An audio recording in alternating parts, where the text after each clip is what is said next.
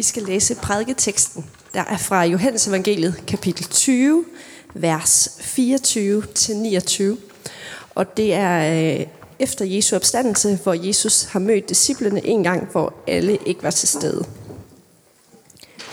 Thomas, også kaldet Dydimus, en af de tolv, havde ikke været sammen med dem, da Jesus kom. De andre disciple sagde til ham, vi har set Herren. Men Thomas sagde til dem, hvis jeg ikke ser navlemærkerne i hans hænder, og stikker mine fingre i navlemærkerne, og stikker min hånd i hans side, tror jeg det ikke. Otte dage efter var hans disciple atter samlet, og Thomas var sammen med dem.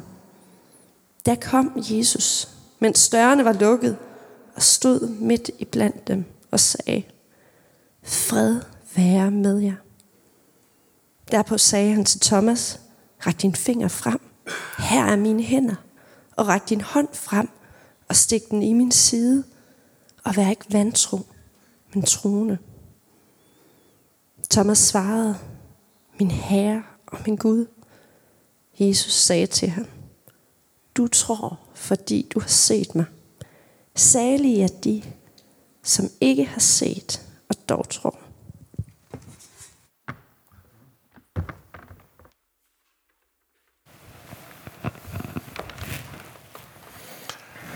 Ja, velkommen til første søndag i en ny prædikenserie. Det er sådan en af dem, hvor vi i virkeligheden bare har fuld tekstrækken i skjul, og så har vi kaldt det noget andet. Øh, det vil sige, tekstrækken det er jo den her måde at fordele øh, evangelieteksterne på hen over kirkeåret, så vi ligesom får lov at følge et forløb og får lov at, at, at sådan gå ind. Og I virkeligheden var det dengang måde, man havde dåbsoplæring på i Oldkirken, at hvis man havde været til gudstjenester i et år, så var man klar til at forstå, hvad det her handlede om, og så kunne man blive døbt.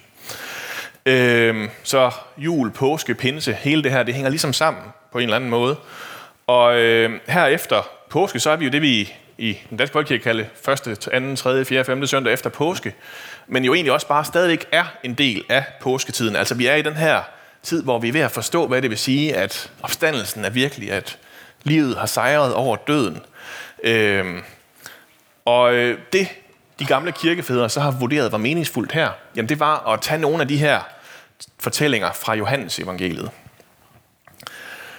Og når jeg sådan kigger på dem, så tror jeg, at grunden til, at de står her sammen, det er for at, fordi det er sådan, at disciplinens forsøg på at prøve at forstå, hvad det lige pludselig var, der skete den her påske, hvor de efter tre år sammen med Jesus øh, bliver slået sådan helt ud af kurs og skal til at, at, at, at genbesøge det hele igen.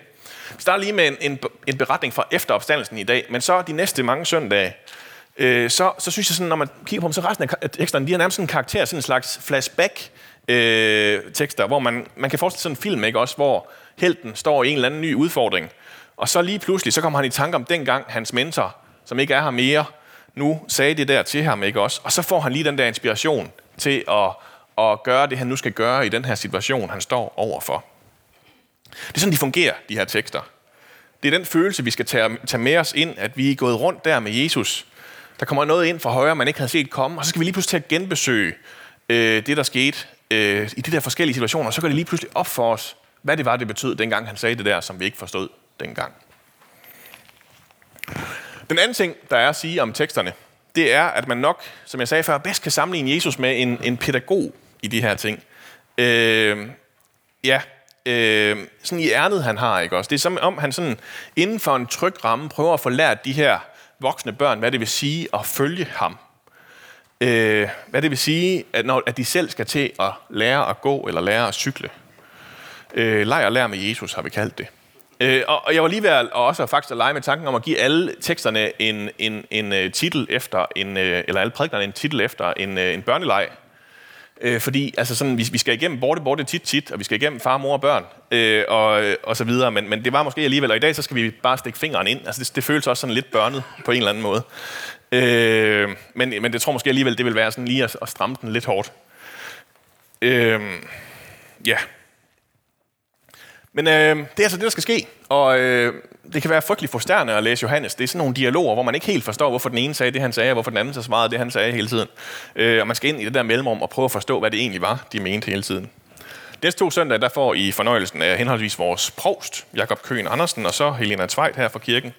Og så er jeg på en, en par prædikner inden Annette ligger, og hun er med på og, og lukker af sidst i maj. Og så når vi frem til i dag, hvor vi altså lige begynder efter opstandelsen. Med Thomas, kendt som tvivleren, i en hovedrolle. I dag så skal vi have fundet ud af, hvad tro er for noget. Hvad vil det sige, når Jesus han slutter af med at sige til Thomas, at han skal være ikke vantro, men troende? Hvad betyder det egentlig? Det med tro, det har altid fascineret mig dybt. Jeg brugte en gang et halvt år af mit liv på at interviewe forskellige mennesker om, hvad det vil sige for dem at tro, hvad det havde gjort, at det lige pludselig troede, øh, hvis de ikke havde gjort det før, eller hvad det nu var.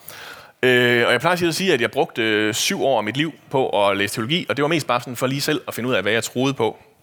Øh, jeg plejer også sådan selv at sige, at, at det, det, det er jo ikke nødvendigvis det, der virker bedst, hvis det er det, man gerne vil. Øh, nogle af de mennesker, som fascinerer mig allermest, det er, når man møder dem der, som gerne vil tro, men ikke kan. Altså, hvad er det, der, hvad er, det, der er på spil her? Øh, det vil jeg så gerne forstå. Og så er der dem af os, der er vokset op i noget kirke noget, og en gang imellem bliver ramt af en tvivl om, om vi egentlig sådan selv tror også, eller om det bare er noget, der er blevet lagt ned over os andre steder fra.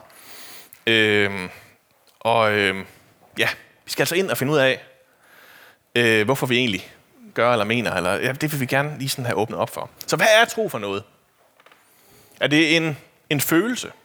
Er det noget, der skal mærkes på en bestemt måde? Helst godt selvfølgelig, men sådan et eller andet sted inde i, så kan vi mærke det. Eller er det sådan en, en slags kontrakt, hvor man skal kunne skrive under på, hvad vi nu siger i trosbekendelsen, og så kunne forsvare og udfolde de forskellige punkter, for at man tror rigtigt? Eller er det noget, der sådan en tilstand, noget vi bare befinder os i hele tiden, noget vi ikke kan gå ud af? Er det sådan lidt sådan en slags, ligesom at være forelsket, eller deprimeret, eller sund og rask, eller sådan det, det er noget, man er eller ikke er. Man kan ikke sådan lige øh, selv gå ud af det, selvom man prøver. Eller er det en, en handling? Er det noget, man gør, man normalt ikke ville have gjort? Er det nogle risiko og, og nogle livsvalg, man tager, som bunder i andre steder end ens umiddelbare behov, som man tager på grund af sin overbevisning? Eller kan vi bedst beskrive det med tillid? Sådan en helst ubegrænset tillid selvfølgelig, hvor man er villig til at satse det hele, fordi man stoler så meget på den anden side af den her relation, at man kan gøre det trygt alligevel. Jamen ja, og lidt nej også til det hele, ikke? Altså, det siger noget om det, men, men, men det er ligesom om, noget af det har vi nærmest sådan brug for det hele, og, og, og noget af det er vi også sådan, nah, det, det bliver alligevel, hvis man tager den hele vejen ud, så tror jeg ikke, det fungerer længere. Så øh, vi må jo dykke ned i situationen mellem Thomas og Jesus i dag, for at, at prøve at forstå, hvad det er, vi har med at gøre.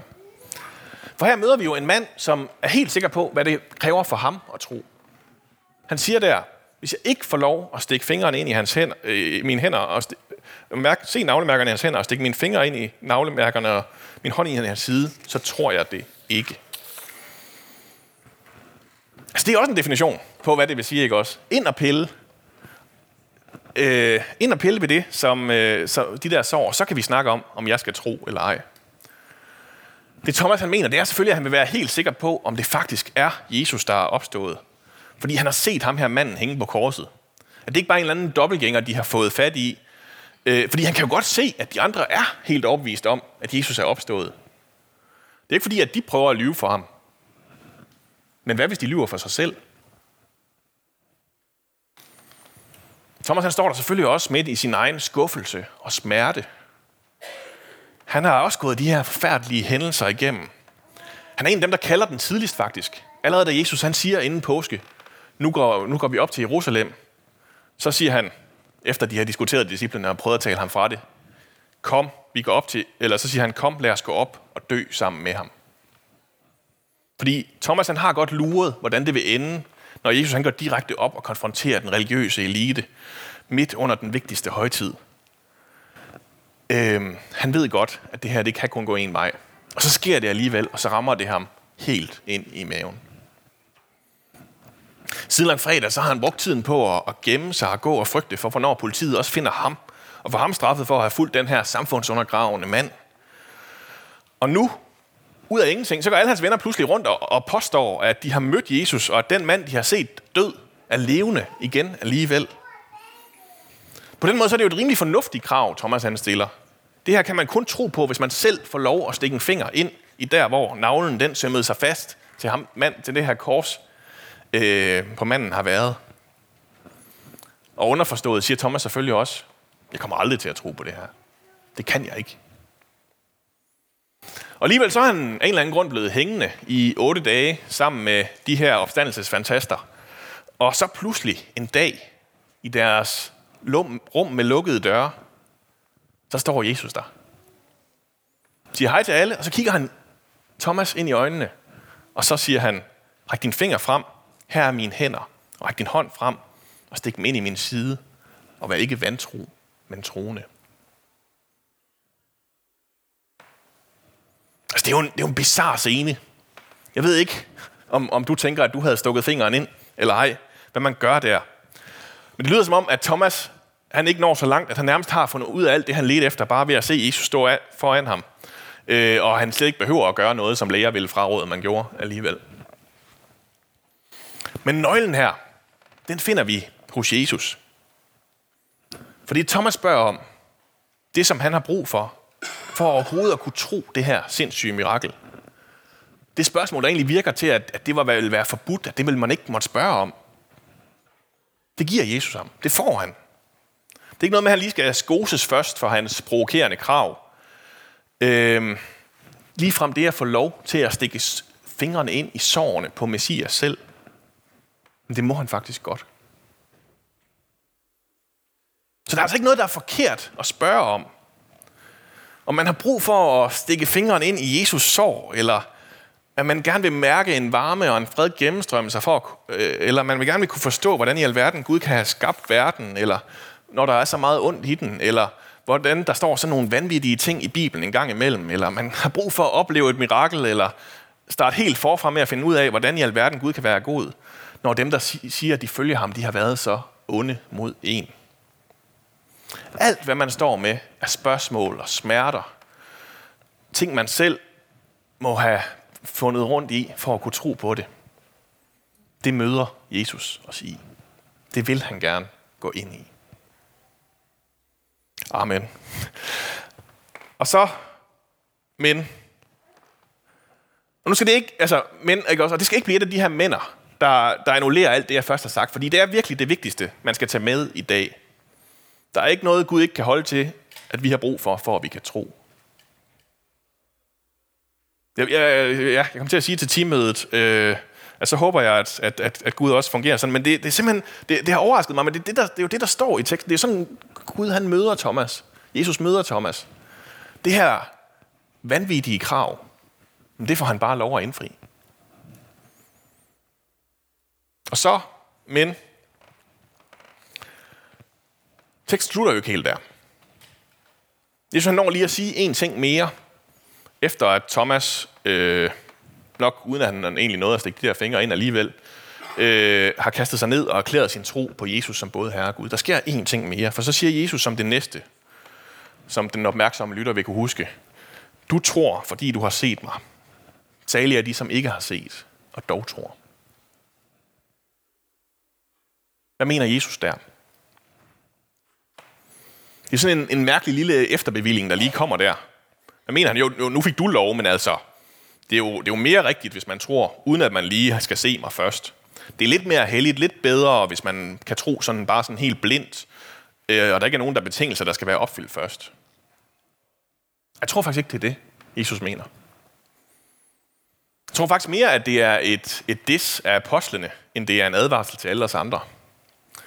For når vi læser sådan en beretning her, så er det jo svært ikke at blive ramt af sådan en følelse af, åh, oh, jeg ville gerne have været der. Øh, det havde nok været, hvis jeg bare havde fået lov at være der, så ville jeg også kunne det her. Så ville det være nemmere for mig. Hvis bare jeg havde Jesus, set Jesus selv der, sådan helt fysisk og konkret med sår og det hele, så ville det være så meget nemmere at tro. Og så til det, så siger Jesus, nej, det havde det faktisk ikke været. Apostlen bliver ikke fri for tvivl og besvær og smerte, bare fordi de har stået der og kunne røre ved den opstandende mester. Det er snarere modsat. Jesus bliver ved med at insistere på, at det han har sat gang i, Det er ikke noget, der er sådan piker eller stopper med ham. Det er først lige begyndt. Guds rige skal blive ved med at sprede sig. Som ukrudt og som surdej og som god vin er nogle af de billeder, han bruger på noget, der bare ikke kan stoppes igen. Tro bliver ikke sværere, fordi vi er bedre uddannet, eller har en teknologisk udvikling, eller at han ikke går rundt i kød og blod i blandt os, eller hvad vi nu kan finde på af undskyldninger, som jo ellers sådan statistisk set godt kunne virke til at, at have noget på sig. Fordi det kan man jo egentlig, egentlig rimelig godt føle, at det gør en gang imellem. Være sådan helt misundelig på alle de der afrikanere, der ikke har alt mulig materiel velstand og videnskabelige metoder i vejen for dem, vel? Øh, så er det nemmere for dem at sige, at de tror, end det er for os. Men nej, fordi hver gang vi prøver at komplicere det der med tro, finder på grunden til, at det skulle være svært, så siger Jesus igen, prøv at stikke fingrene ind. Prøv at undersøge det her noget mere. Prøv at spørge nogen andre. Prøv at bede den bøn, du egentlig gerne vil bede. Eller hvad det end er. Og se, hvad der sker. Jeg var til en, øh, en bogreception her under min overlov Øhm, der er, nogle, der er nogle teologiprofessorer og præster, der har udgivet en bog med en alternativ anden tekstrække. Og nu bliver det lige lidt teknisk, ikke også? Øh, den anden tekstrække, det er den, vi har i de lige år. Lige nu har vi den første tekstrække. Og den anden tekstrække, den er nemlig kun øh, et par, altså et knap, øh, lidt, lidt over 100 år gammel, hvor at den første tekstrække, som vi kører nu, den går sådan næsten helt tilbage til apostlene selv. Øh, den blev lavet af nogle danske teologer i slutningen af 1800-tallet, og derfor så har den ikke sådan helt den samme vægt, vel? Øh, og de her præster og teologer, de synes simpelthen, at den var for dårlig. De kommer lidt et andet sted fra i dansk kirkeliv end mig. Så øh, for eksempel så er det sådan, at de Paulusbreve, de vurderer ikke er skrevet af Paulus. De er for eksempel ikke kommet med. Og Matteus evangeliet skal fylde mindre, det var, det var deres regel nummer 8 på deres dommer, den citerer jeg lige. Matteus evangeliet skal fylde mindre på grund af sin pedantiske og lidt træge fortællestil, sin introverte socialmoral og sorte pædagogik. øhm, jeg er nok uenig og har svært ved at undvære Matteus evangeliet social moral og sorte pædagogik. Øh, men hvis jeg nu ikke gik ind på den måde at tænke på, ikke også? Så vil jeg jo egentlig være enig i ærnet. Hvis man virkelig er opvist om, at det her Paulus brev, det har ikke noget med Paulus at gøre, så skal det selvfølgelig ikke være med i Bibelen, vel? Og så sagde redaktøren faktisk lidt noget guld, da hun skulle forklare, hvad det var, de egentlig sådan var deres motivation for at gøre det her. Så sagde hun nemlig sætningen, at det handler om at tro i kristendommen, det ikke kommer til at handle om, hvor mange kameler man kan sluge. Fordi nogle gange så er det sådan, vi får præsenteret, hvad tro er for noget. Du har lige de her kameler, du skal sluge. Den her, og den her, og den her. Så kan vi sige, at du tror. Alt det her, det skal du mene for at være kristen. Og for øvrigt så skal du også gøre alle de her ting rigtigt for at være kristen. Så hvis du ikke kan få det til at passe med, at, at jorden er skabt på syv dage for 7.000 år siden, så kan du ikke være med. Hvis du ikke har åndelig erfaring eller kan tale i tunger, jamen, så kan du ikke være med. Hvis du er blevet skilt eller er homoseksuel, eller hvad du nu har ellers har haft af standarder gennem tiden, så kan, du ikke, så kan du godt finde døren igen. Men det er løgn. Det har bare aldrig været sådan, en tro egentlig fungerede. For sådan som troen først og fremmest kan beskrives, så er troen en gave. Det er noget, man får af Gud. Noget, man ikke selv skal præstere eller føle, eller tænke sig til. Jeg tror, noget, der opstår. Noget, der møder os. Noget, vi får, når vi står der med alle vores spørgsmål, og synes, vi får mere eller mindre gode svar. Men alligevel, om vi vil det eller ej, bliver mødt i det hele af en Gud, som ikke kan komme udenom med alle vores spørgsmål. Det er et gensvar på en kærlighedserklæring fra en, der har gået igennem alt for os. Og gerne lader os stikke fingrene ind i hans sår, hvis bare vi forstå, at han elsker os. Igen, der er ikke noget, Gud ikke kan holde til, at vi har brug for, for at vi kan tro. Han har allerede gjort det hele. Afgivet sin guddommelighed og er blevet menneske for at møde os og få os til at forstå det her afgivet sit liv og gået i døden for os, for at få os til at tro, at han virkelig elsker os. Vundet over døden, men står stadig der og inviterer os til at stikke fingrene ind i hans sår, hvis det er det, vi har brug for. Og så skal vi jo finde ud af, hvor alverden det stiller os. Det Det kan jo være alle mulige steder. Vi kan stå der med komplet tillid, eller vi kan stå der med masser af tvivl. Vi kan stå der med glæde og lykke, eller vi kan stå der med vrede og smerte. Vi kan stå der med ligegyldighed, eller vi kan stå der med radikal øh, lyst til at lave sit liv om og gøre alt muligt anderledes. Der er sikkert noget, der er sundere og bedre end noget andet. Men igen, der er ikke noget af det, som Gud ikke kan holde til, eller ikke kan møde os i, øh, der hvor vi har brug for det.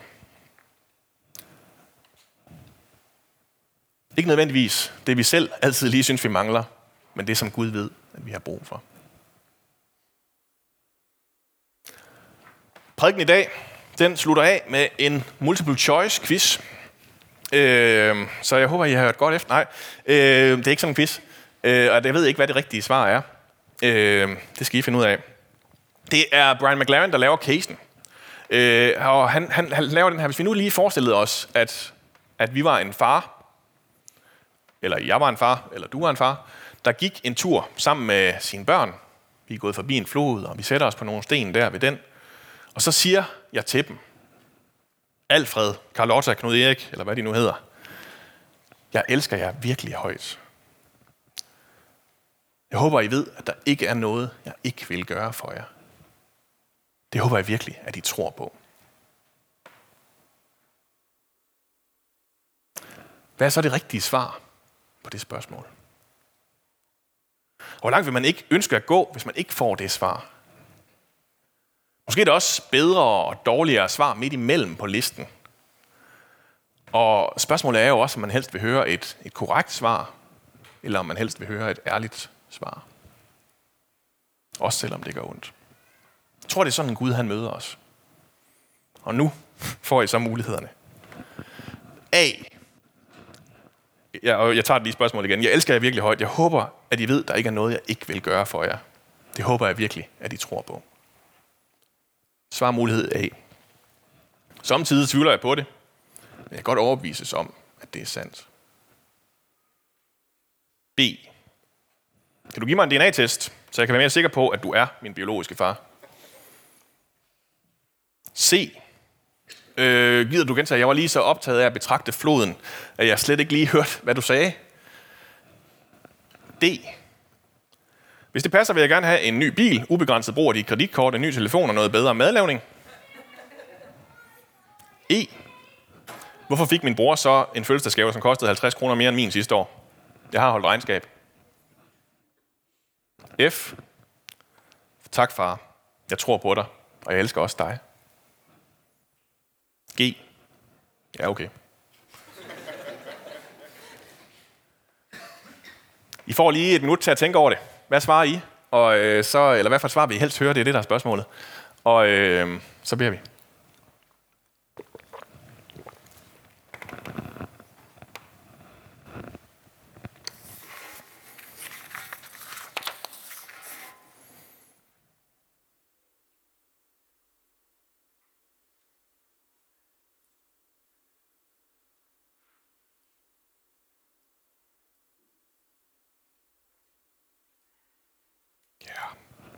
Lad os bede. Jesus, du kalder os til ikke at være vantro, men troende. Det vil vi gerne, men vi har også brug for at forstå, hvad det betyder. Så jeg beder om, at du må pille det af, som vi tror, at tro er, som ikke har noget med, hvad tro er at gøre. Jeg beder dig om, at du må vise os, hvad tro er, så øh, vi kan finde ud af at at tro på dig.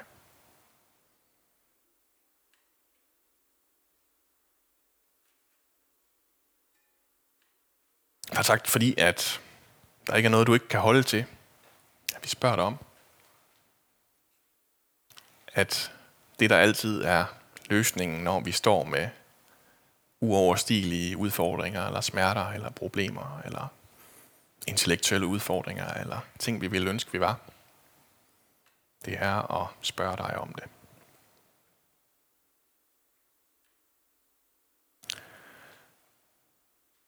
Og Jesus, så siger du igen og igen til os, at du elsker os.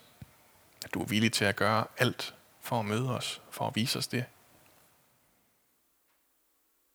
Jeg beder dig om, at du må hjælpe os til at svare ærligt på det. Du møder os der, hvor vi er. Jeg beder også om, at du må kalde os ind i mere i det. At du må hjælpe os til at vokse i tillid og kærlighed. Alt, hvad der er godt i vores relation til dig. Amen.